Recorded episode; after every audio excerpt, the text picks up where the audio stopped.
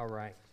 Um, so we are uh, on the last session of, well, I say the last session of our study. We, it may, we may have to prolong it, I don't know. We're, it's going to depend on what the question and response goes like at the tail end of this tonight. Um, so here's the strategy. Here's what we're going to do. I'm going to do a quick review of just reminding you of the things that we covered. That is all right there in the, your packet. If you got a packet when you came in, what you should find in it are some. Uh, uh, first is a kind of a worksheet, a review, then some blanks that we're going to fill in along the way, going with the keynote behind me. I cut it a little bit shorter tonight, so hopefully I'm going to end this my part at sometime between 7 and 7:05. That gives us another 15, 20, even maybe close to 30 minutes of question and response. Sometimes those things can take a long time. No doubt you've had time to marinate on some of this and let it seep in and think through the ramifications of all of this. And so uh, I'm going to then turn it over to you to ask questions, and I'm going to do my best to respond, hopefully from the text as much as possible. And, um, and, and then we'll, we'll go. And if we have more questions when it's over, then we'll extend that into next week's time. Is that good? Everybody good with that? All right. So, just as a review, real quick, the, there's several points that we want to consider, things that basically tracing the line of thinking that we went through over the last many weeks. Um, and it says my connection is lost. We good? Okay. Um, first, we said we're condemned in Adam because we're Adam's children. And not only are we condemned because we're Adam's children, but then we also inherited a corrupt nature. So it's a twofold problem that we've got. One is from the moment of conception, we've got a problem. We are born into Adam. And Paul reminds us in Adam, all die. So you're in Adam, you're dead, right? That's just the nature of the way it is. Adam kind of corrupted the stream, as it were. And so we are all Adam's children, and therefore we're all guilty under Adam because that penalty of death was given to all who are guilty. So we've also, though, inherited a corrupt nature. So a- after that, we then, as kids, even little kids, know sin way better than righteousness. We have to be taught not to hit our brothers and sisters. We don't have to be taught to hit our brothers and sisters. That comes to us by nature. Um, so we have a kind of a twofold problem. Our salvation, when we talk about salvation, we really talk about it in three, uh, in a kind of a package of three, a trinity, as it were. First, our salvation, we have to say, is a past tense act, first and foremost. One, the Bible says that it was before the foundations of the world, but then in time, actually, Christ, the God man, absorbed God's wrath toward me 2,000 years before I was ever born.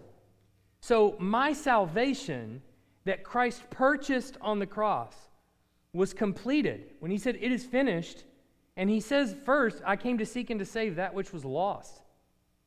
Then he says, It is finished. When you put those two statements together, it becomes pretty clear what he's talking about. The seeking and the saving that which was lost is completed on the cross. He's done it. He sought and he saved. Well, my salvation then was purchased 2,000 years ago when Christ died for me and absorbed God's wrath toward me. So I have to say, salvation is a past tense act. At least part of it is. But then, uh, so, and we also spent a week dealing with Jesus actually coming to fulfill a unique role, a, a role we could not fulfill. See, we're Adam's children, so we're guilty at the moment of conception. Jesus, however, is not born of Adam, right? In that in the sense that we are. He's not from the lineage of Adam.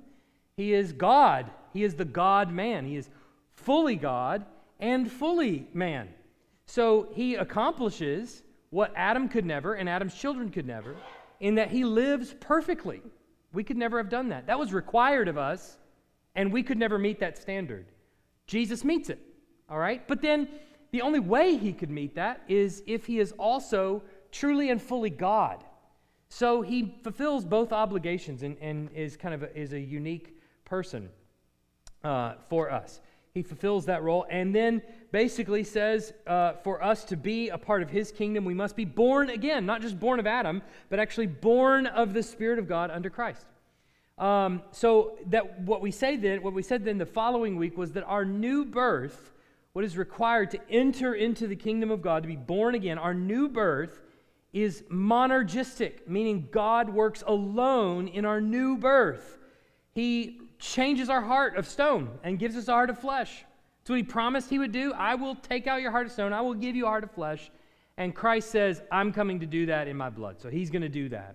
And so his, the new birth that we experience is monergistic. He effectually calls his children. That calling is irresistible. And each week we went through a, a pound of scriptures uh, to, to um, look at all of those evidences in Scripture that that's the case. But his effectual call is irresistible and it results in the sinner coming to faith.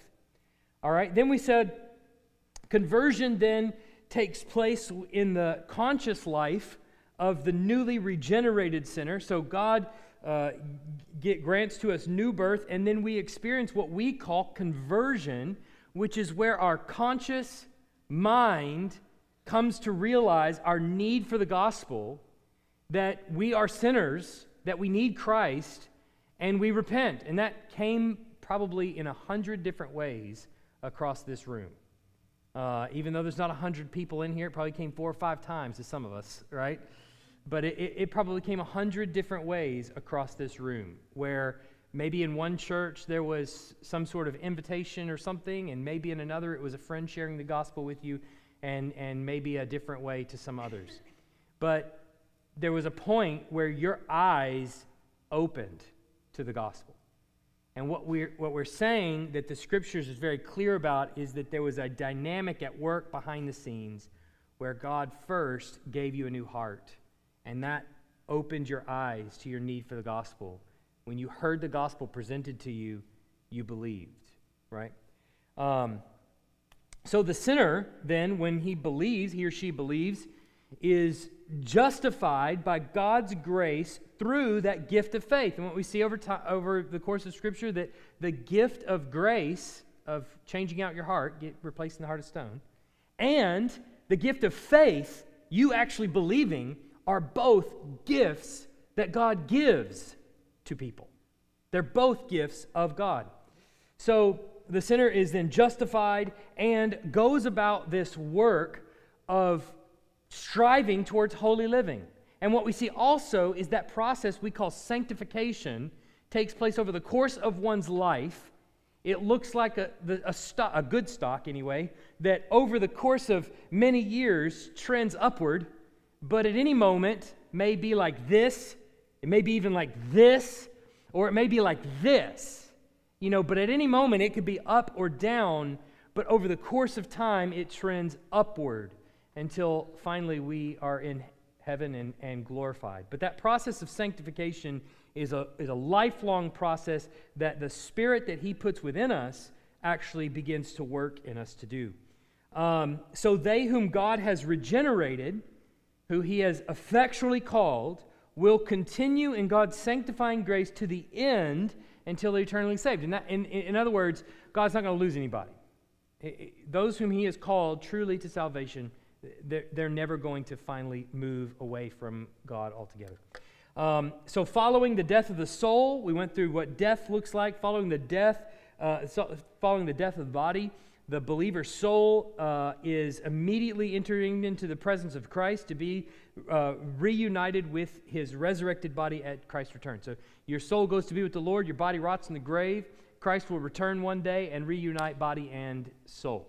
Um, and then last time we talked about the sovereignty of God in grace gives us our only hope of success in evangelism. So we, we talked about that um, difficulty that some have of going, well, if God is the one working all this salvation for people, then what is the point of evangelism? And the answer to that is that is the only reason evangelism can be successful, is because God is the one that works, and He works through the call of the gospel that we give to others. That's how He comes to fruition. What that also means is that we are not scared about how little we know. That's not the point. You see, the gospel that we tell to people who are unbelieving is the thing through which God works to grant new birth and open the eyes to salvation. It's not about you. It, it, it's Him working through His Word. Okay, so on to tonight. That is, there are several impacts that are then born from uh, how we understand salvation. It's very important that we first understand how we come to be saved, but then we have to understand that that has an impact on what we do as a church. Um, we call this the doctrine of soteriology. I know I could have introduced this in week one, um, but I'm not. I'm going to save it to the end. Now that you made it to the end, here's your $5 word soteriology. All right? Soteriology is very simply the doctrine of salvation. What is your soteriology? In other words, how do you understand salvation actually working, the inner workings of it? Um, now, what a person or a church or a denomination believes about salvation has a direct relationship on the evangelism that they practice and the way that they practice it. So, the way that they see someone coming to salvation, the way they understand salvation working, has a direct impact on the way the church actually functions and the way the worship service actually goes.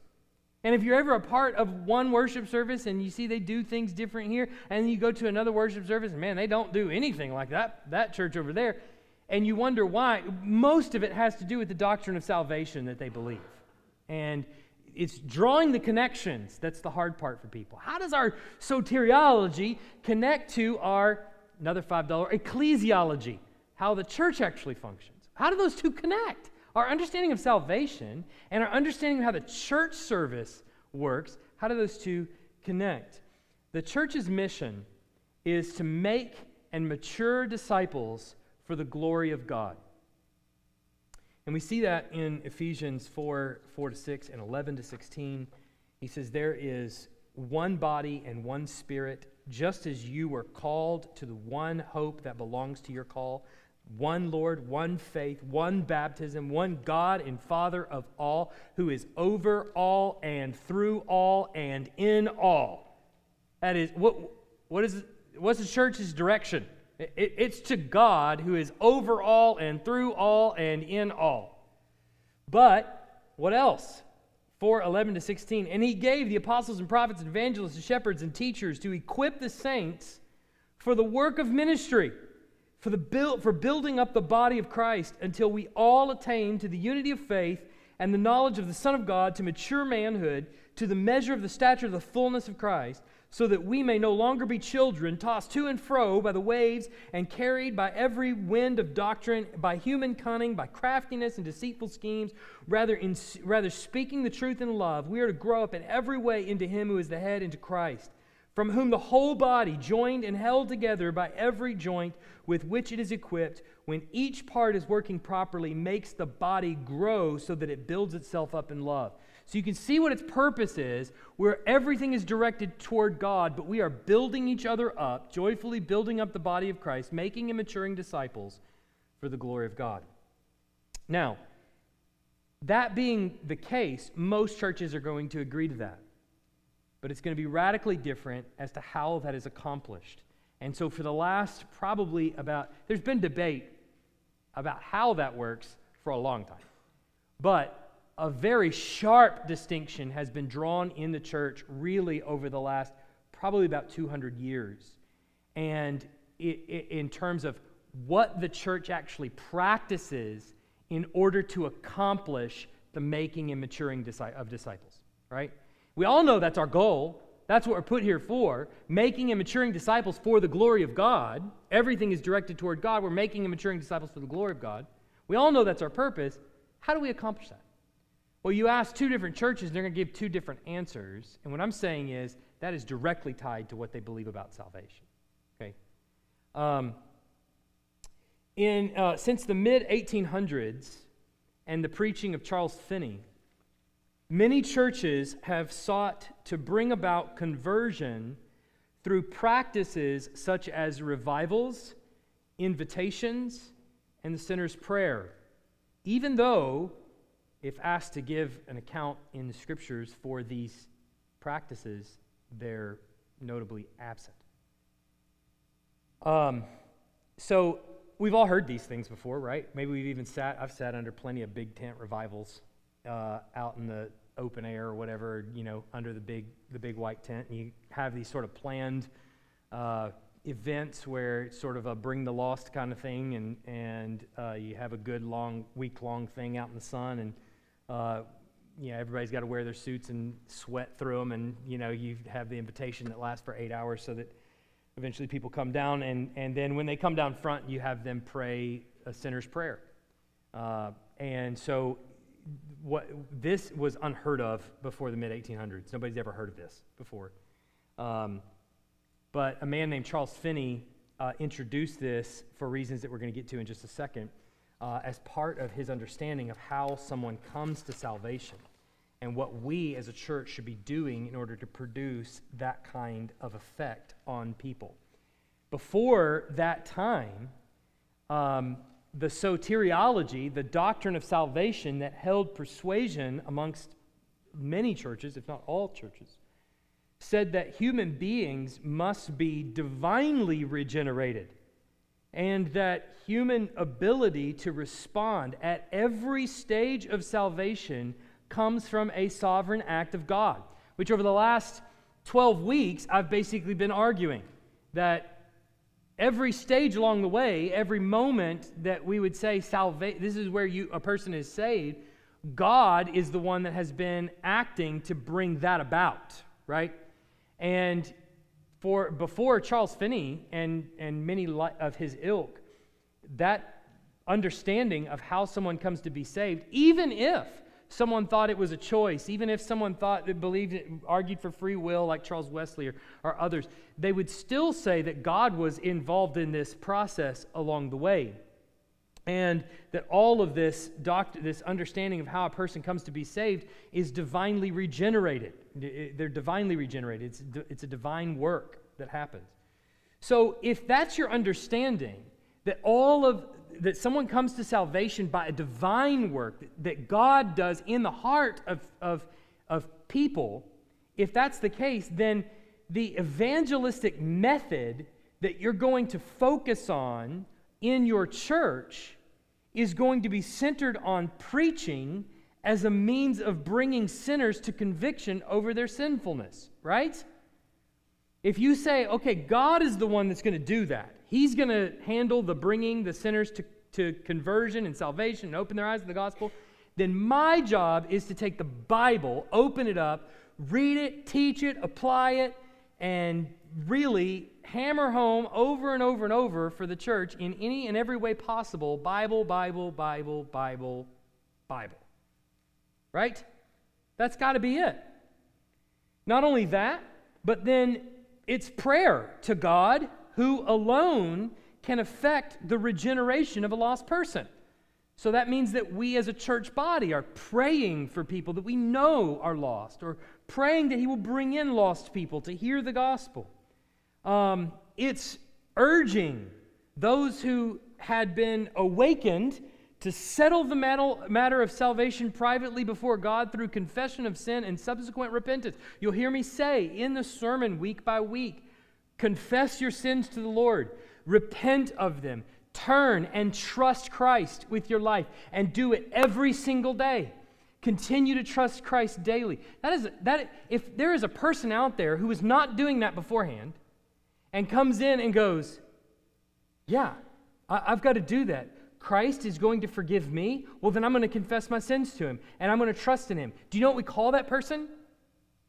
Saved. That's regeneration, right? That's regeneration, and it happens right in here. It doesn't happen on the front pew, it happens right here. So there's prayer, but then there's this ur- an urging of people to settle this matter with God. Uh, and then there's a private work that then begins between Christian and new convert. And that work is called discipleship teaching them to obey all that I've commanded you. Now, that's how it would work in a worship service. That's not to the exclusion of it working like, like Bob will walk in a park with, with somebody, all right? That's not to the exclusion of that. It works there too. But it's going to be him saying the gospel this person going, Oh my goodness, how come I've never heard this before? I believe that. And now the work of discipleship begins, right? It's a shame you didn't have a front pew to bring them down to. um, didn't stop God from saving the person. So in Finney, with, with Finney, as Finney comes along and starts arguing for his understanding of salvation, in his soteriology, along with many in today's churches, humans, he would say, are voluntarily depraved rather than, remember we said, condemned in Adam. Hey, you're, you're from conception. Finney would say, no, that's hogwash. You are voluntarily depraved. You make bad choices, and that's what you need to be free from.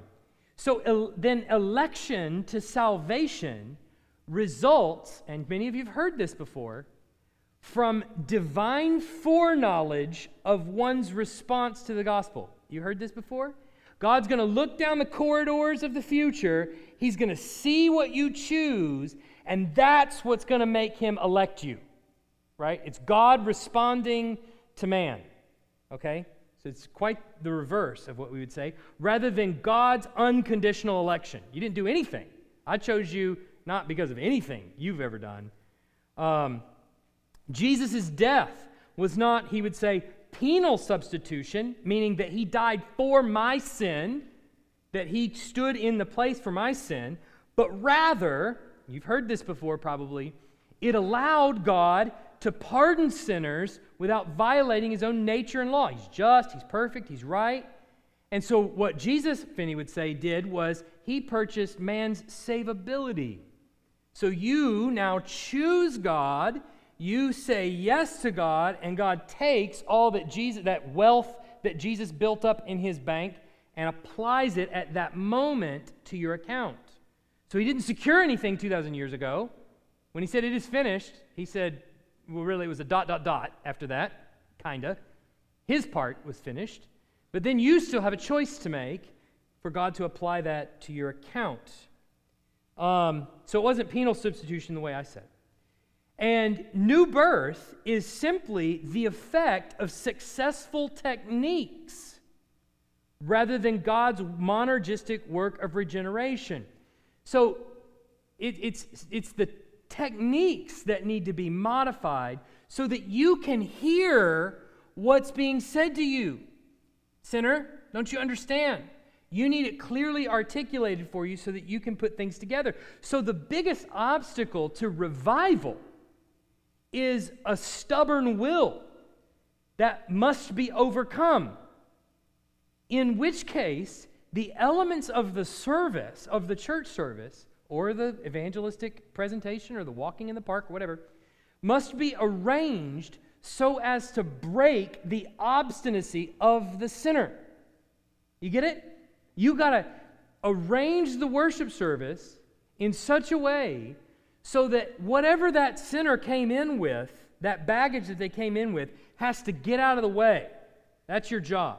You got to get that out of the way so that they can really hear and really make a decision. And if you do it in a, a precise manner, it's nearly 100%. Uh, uh, the, the conversion rate is, is incredibly high. And many of you, I can see the looks on your faces, you're going, What? But this is practiced in 95% of churches, Southern Baptist churches today. The music has to have the padding of electronic sound underneath so that you can kind of keep the worship experience going. The, the, the screens in the back have to be playing the right setting. The lights need to be turned down low. The smoke needs to be just ever so slight. The band needs to be amazing, and their, their, the vocals need to be unparalleled. The, the guitarist needs to just be lightly playing. And then the, the pastor, when he gives that invitation call to come down, needs to labor the point for 30 minutes and pray. And we're going to sing 800 verses of Just As I Am uh, until you come. And uh, you getting it? You getting it? All of these things are, are techniques that are used to get all of the things out of your way so that you can be sucked into the experience of the worship movement. You can be brought to tears. So, do you notice the same words can be spoken one way and then the exact same way, but with music played behind them? and the feeling that is created in your chest with the very same words and the same tone, one has music behind it and the other doesn't, it's entirely different. The feeling created in my chest because there's music behind it draws me in. It's a manipulative tactic. Finney was the first one, and he was really good at it. The best, you might say. He was the first one to bring that in. So it's successful techniques that gets that and if you think about it, if you understand the doctrine of salvation as, hey, you got to make the choice. It's all man-centered salvation. If you understand it that way, then why wouldn't you do any of those things? Why wouldn't you move heaven and earth just to make sure this person heard presentation of the gospel? So then we introduce things into the worship service that are not found in Scripture anywhere. In fact, nowhere in Scripture do people even come to salvation that way. But we introduce them in the worship service because it makes good practical sense. It's pragmatic.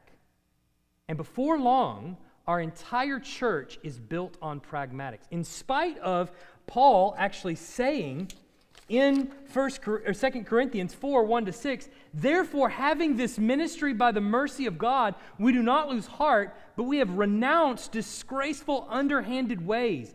We refuse to practice cunning or to tamper with God's word, but by the open statement of the truth, we would commend ourselves to everyone's conscience in the sight of God. And even if our gospel is veiled, it is veiled to those who are perishing. In their case, the God of this world has blinded the minds of the unbeliever to keep them from seeing the light of the gospel of the glory of Christ, who is the image of God. For what we proclaim is not of ourselves, is not ourselves, but Jesus Christ as Lord, with ourselves as your servants for Jesus' sake. For God, who said, Let light shine out of darkness, what has He done? He has shone in our hearts to give the light of the knowledge of the glory of God in the face of Jesus Christ. How did someone come to salvation? How did we come to salvation? God shone in our hearts. I'm not going to practice the underhanded techniques and the manipulative tactics. I'm going to just give you an open statement of the truth. Going back to 1 Corinthians 1, he says, I'm just going to preach Christ and Him crucified. Some people are going to think it's a stumbling block, some people are going to think it's foolishness, but to those who are being saved, it's the power of God. That's it. No tricks, no gimmicks, straightforward. This is the Bible. This is what it says, and this is what we should do. So, stubborn will's got to get out of the way. Um, so, what preaching then becomes is a drama that's designed to engage. Public prayer becomes a coercive tool of applying pressure to sinners. You know, we're going to pray forever. I see that hand, God bless you. Every head bowed and every eye closed. I see that hand, I see that hand. There's a public pressure going on. And and the invitation is held as a token to the sinner of successfully gaining salvation. That's what Finney introduced the invitation, the altar call. He called it the anxious bench, but it's a very similar thing. That's what he introduced it for.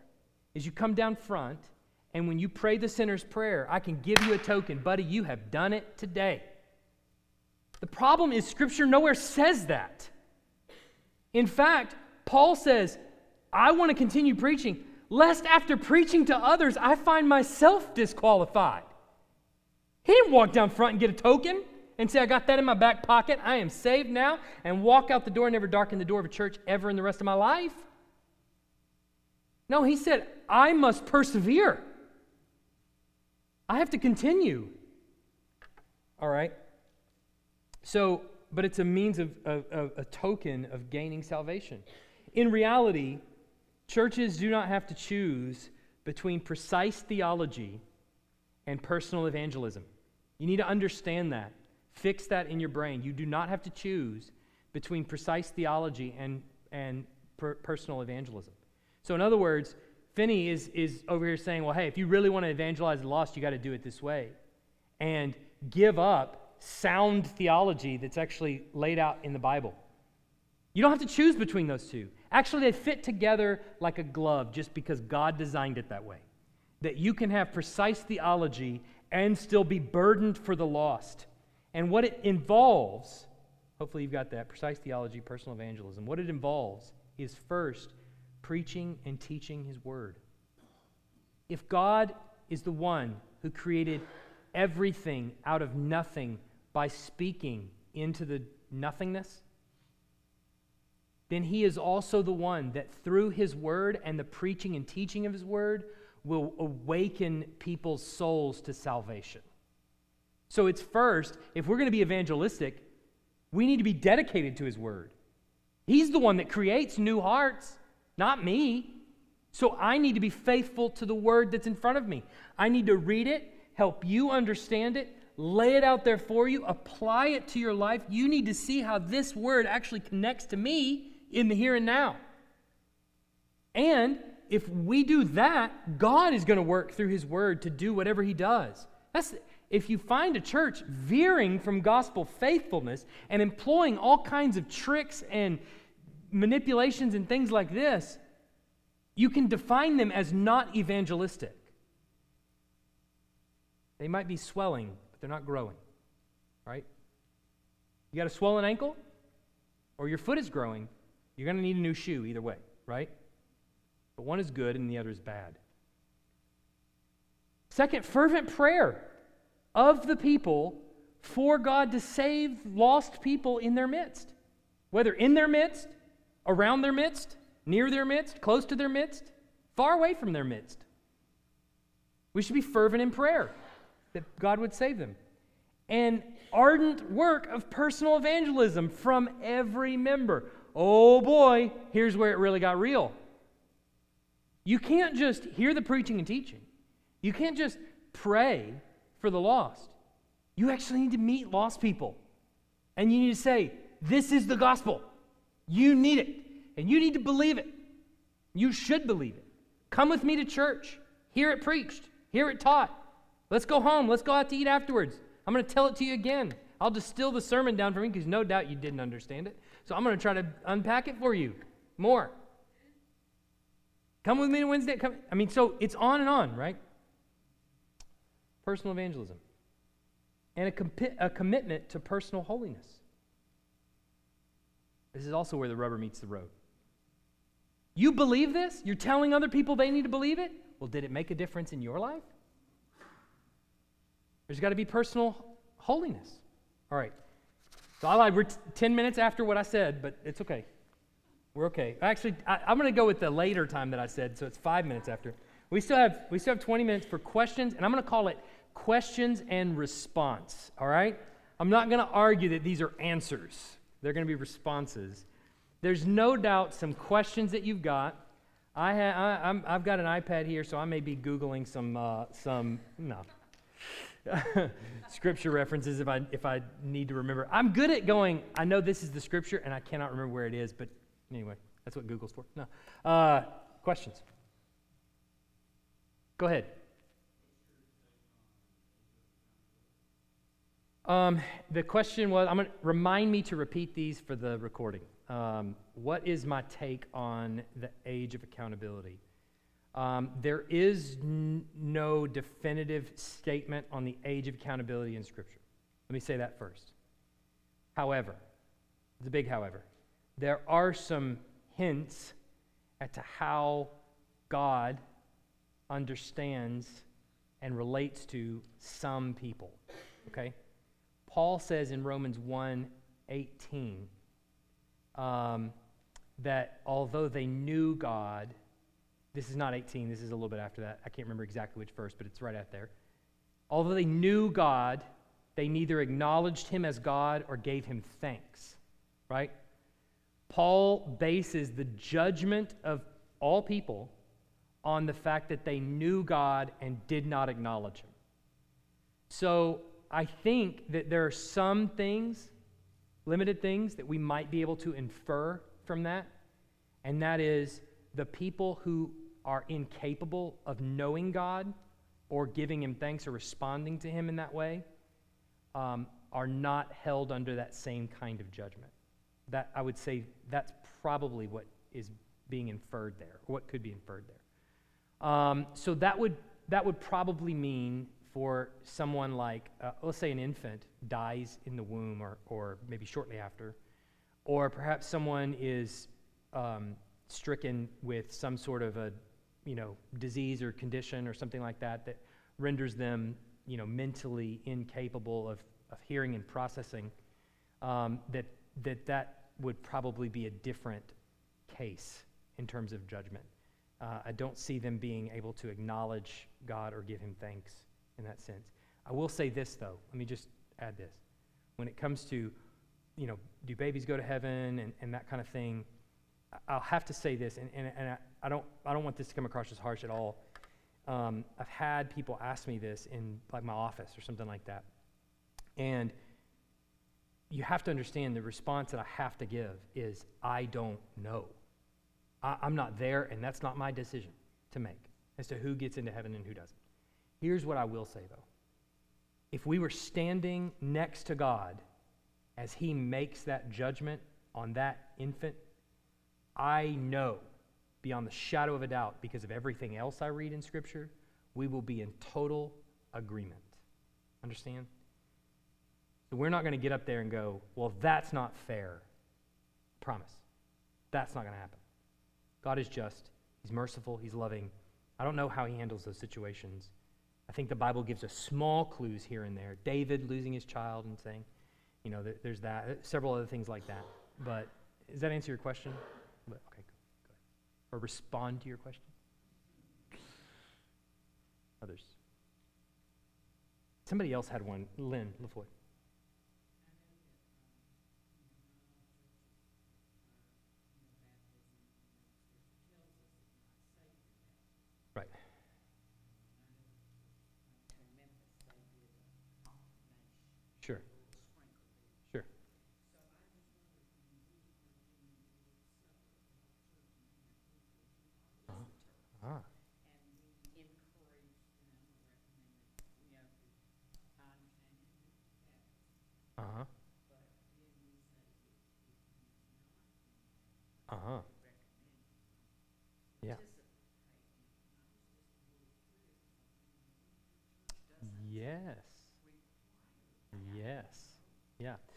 So um, the question was baptism is not necessary for salvation. We know that.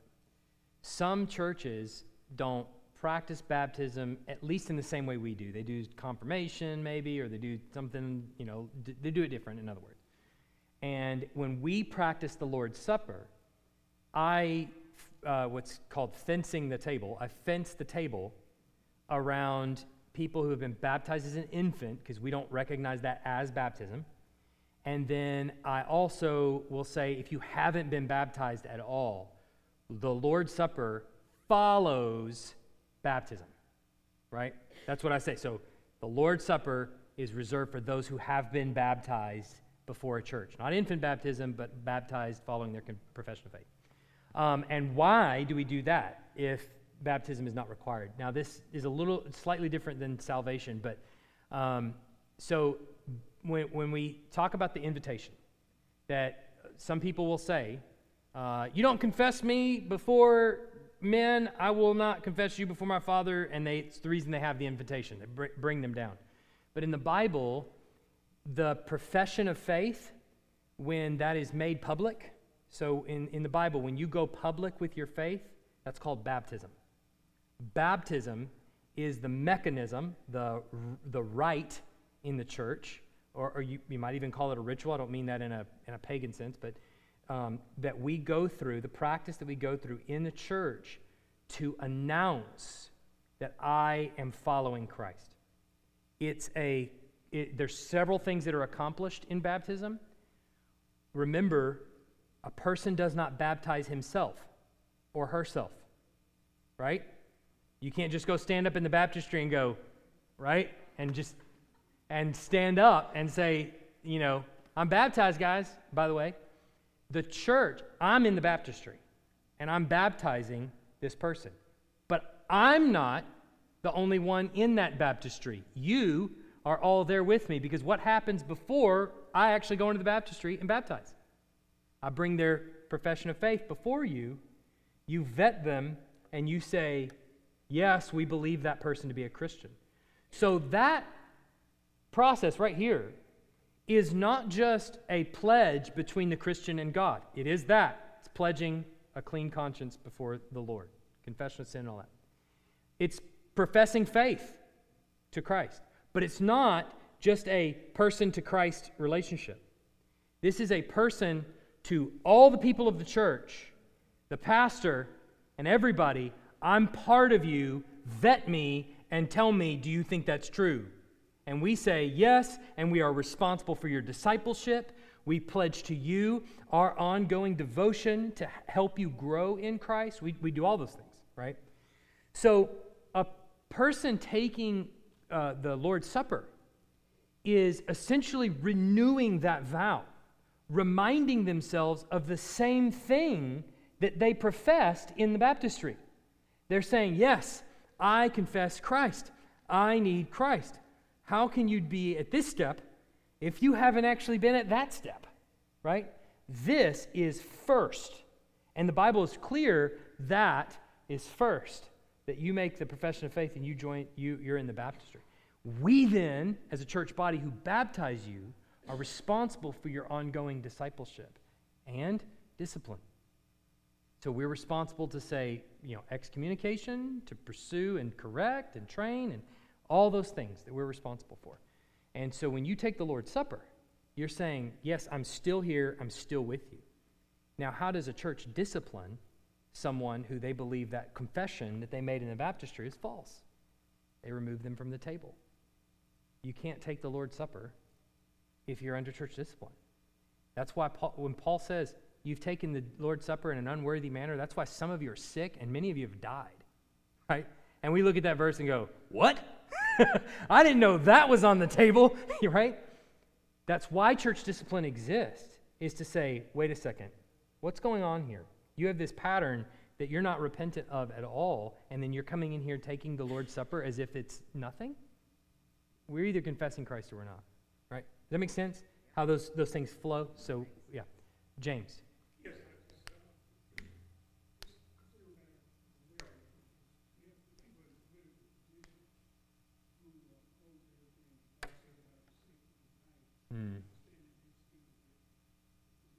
Well, yeah, um, it, d- it, depends on what church they go to, for sure. Uh, he, his statement was about people in political positions. They still get, you know, they still take the Lord's Supper or communion or whatever, and it, it, de- it depends on, on a church's biblical practice of church discipline. And that's all I can say. I can't answer for any other church.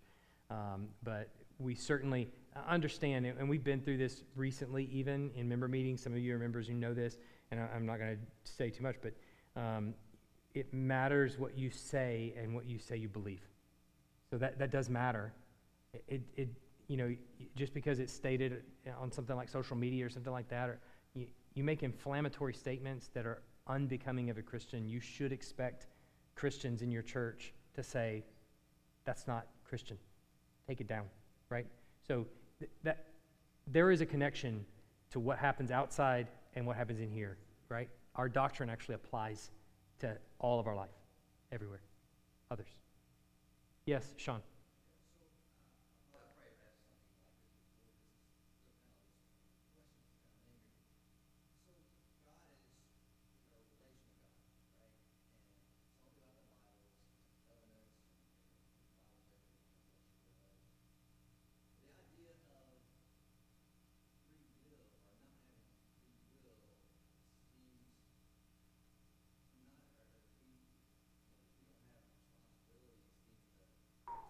That's not.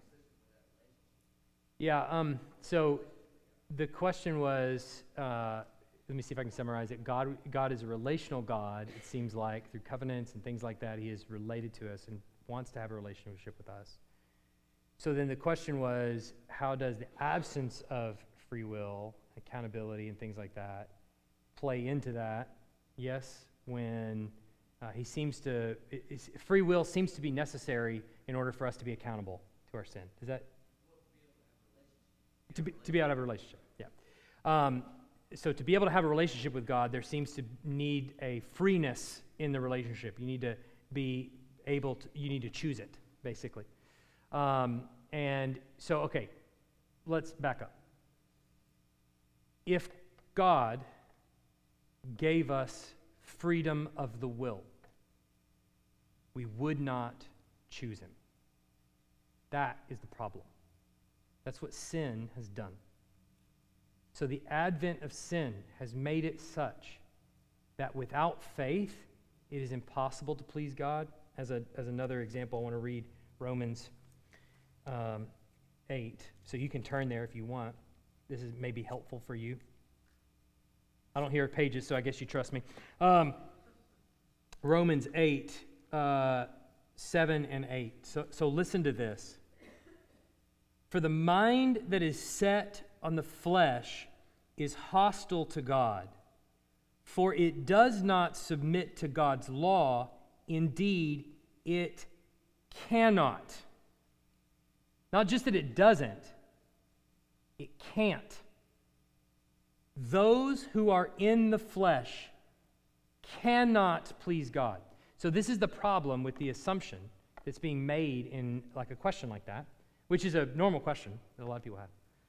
Is well, doesn't there need to be some freeness to the will in order for our choice to be an affectionate one, to be meaningful? And the reality, though, is on the ground is that is the case without the Spirit. The will is free, but only to choose sin. That's all it wants to do. So we define, throughout this series, we defined the prison that we're in as one without any walls. Meaning that the people that are in the prison of the flesh want to be there. It's a quite happy place for them to live. What God does in salvation is actually open us up to freedom. It is for freedom that Christ has set us free. That's Galatians 5:1. So he's telling us you're in bondage to sin and you cannot please me, you cannot come to me, you don't want to come to me, you will not come to me. The Old Testament is proving that exact point to us. In the New Testament, when Christ comes in and his Spirit is given to people on the hearing of the gospel, the blinders fall off, but the chains fall off too. And they run from the prison yard into the arms of Christ from a genuine desire to do so. That genuine desire to, to love God is put there by His Spirit. Otherwise, you would never do that. So it, it's a it maybe maybe that's a it's a problem in the way that we're thinking about what our life is really like before Christ. It's not like that at all. It's not like the way you described it. And we are really and truly accountable for all of our decisions, every careless word. We're really and truly accountable, and we will held that way in judgment. And here, here's the reality God's sovereignty man's responsibility for his sin meet in the mind of God. God does not explain to us how that works its way out, but you are really responsible for your decisions, even though God predestined them. We, we have to look no further than the cross of Christ to find that true. Peter preaches in Acts 2. Um, in fact, if you want to turn there, I think it would be good. Um,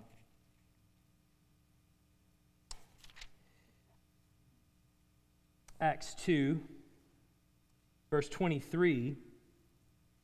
Um, actually, let's back up to 22. He says, Men of Israel, hear these words Jesus of Nazareth, a man attested to you by God with mighty works and wonders and signs that God did through him in your midst, as you yourselves know. This Jesus, delivered up according to the definite plan and foreknowledge of God, you crucified and killed by the hands of lawless men. Time out. Break that sentence down. Do you see what he just did? He says, Jesus is delivered up according to the hands of lawless men? No. According to the choices of lawless men? No, he doesn't say that. Not first. He was delivered up according to the definite plan and foreknowledge of God. So, in other words, God put a plan in place, and Jesus was delivered up in accordance with that plan. All right? But then he turns it on them. But you crucified him. And you're lawless for doing it because you crucified an innocent man.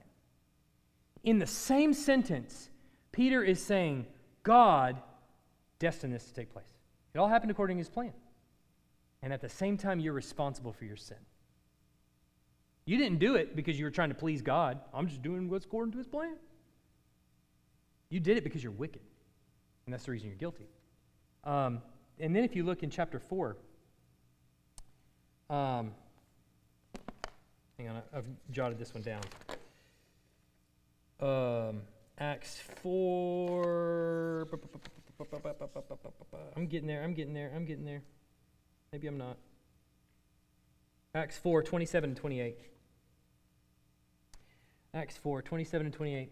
For truly in this city there were gathered together against your holy servant Jesus, whom you anointed, both Herod and Pontius Pilate, along with the Gentiles and the peoples of Israel, to do whatever your hand and your plan had predestined to take place. So, lest you think that God just said, Well, I kind of want Jesus to be crucified one day, don't care how it happens and when, and kind of put it out there, that's not what Luke or the apostles then say at the end of that. All those people, Herod, Pontius Pilate, the Gentiles, the Jews, that's everybody, by the way, did exactly what your hand had predestined to take place. So, God planned that. Are they responsible? You bet they are. One more question, I'll give a response, and if there's still lingering questions, we'll open questions next week. Go ahead, Sean. Yeah. yeah.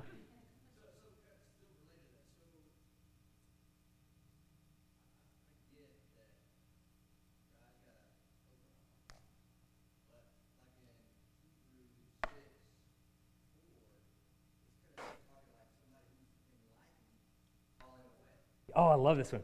Good question.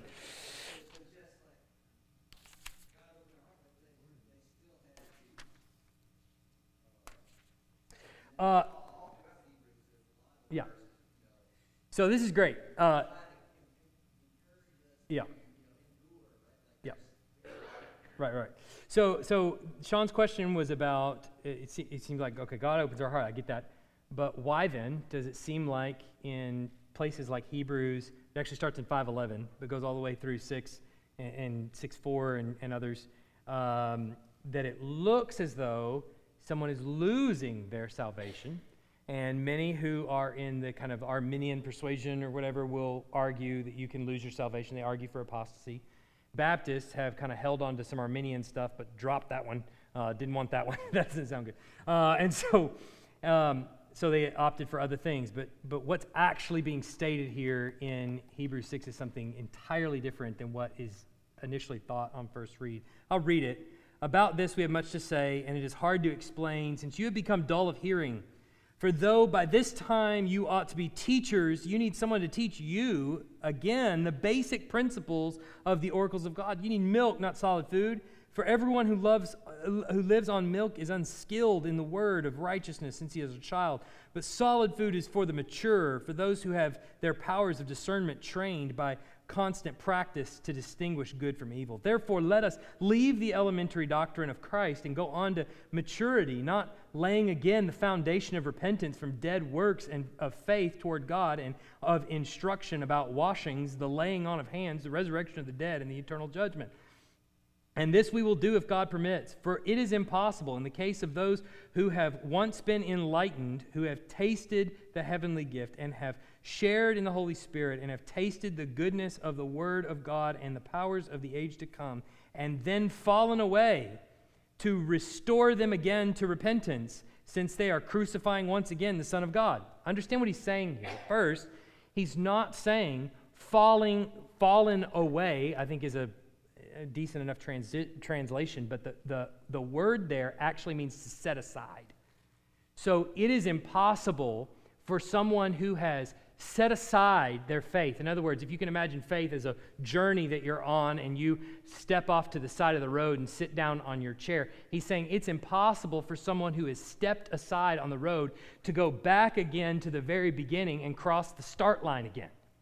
No, no, no. You've already begun the race. It's impossible to do that. He's not talking about a situation where someone actually forsakes the faith and leaves altogether. You have to understand what the Hebrews are doing right now is they have begun the discussion of faith. They have professed faith in Christ.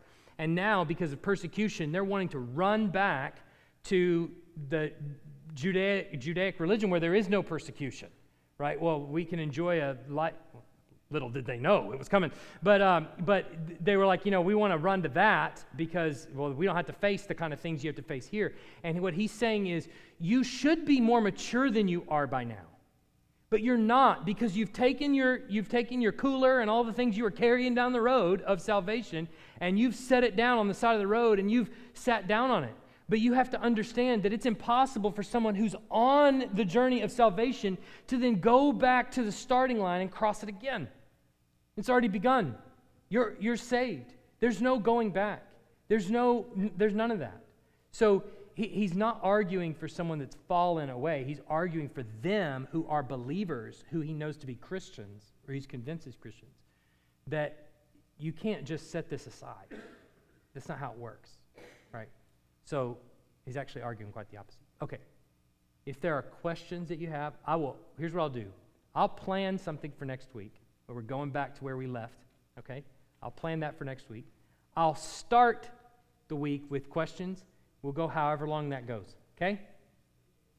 Good deal. We'll do it that way. Let's pray. Heavenly Father, we are grateful for your word and its truth and what it means. Um, we pray for the fruit of understanding how we are saved to be born in our lives. That what it results in is a people who love your word, who relish it being taught and sung and prayed, who are attracted to you because of who you reveal yourself to be in your word. A God who is faithful to us, who loves us, who cares for us, who is slow to anger and abounding in steadfast love, who is just and also merciful. Father, we know that's who you are, who you've revealed yourself to be in your word, and we love that about you. And I pray that our understanding of how we are saved by grace through faith, that it is not of our own doing, it is a gift that you have given to us. We pray that that understanding would shake us to our very core. That when we understand that this is your world and everything orbits around you instead of us, that it might change everything about the way we think about our even our own salvation, our very existence, what we are here for, what our purpose is. Whether we are students in school or retirees, that our entire existence would be shaped by the understanding that this is your world and you have invited us to live in it. And by your grace and abundant mercy, you have saved us. Though we were dead in our trespasses and sins, you made us alive. We thank you for that. Though we'll never understand why, we thank you. In Jesus' name, amen.